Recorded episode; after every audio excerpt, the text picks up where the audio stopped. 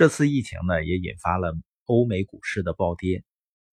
美国自由股市以来熔断过四次，那最近呢就熔断了三次，所以连巴菲特都说啊，活久见。算在娘肚子里呢，他也九十年了，第一次见到这种场景。但是在很多投资者疯狂抛售的时候，巴菲特又开始出手买入了。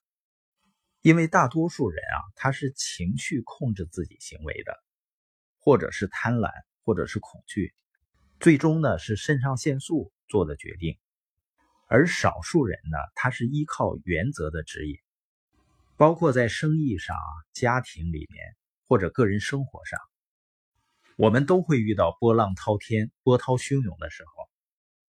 原则呢，它就像船锚一样。能够让我们任凭风浪起，稳坐钓鱼台。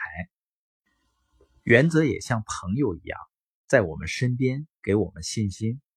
当遇到障碍的时候，原则就会对你说：“你是可以做到的，一切都会好起来的。”原则就像北极星一样，它总是可靠的指引，你总是可以信赖他们的。我们总是可以根据。我们生活的指导原则来确定方向的，有了原则的人生呢，就像有了指路明灯一样。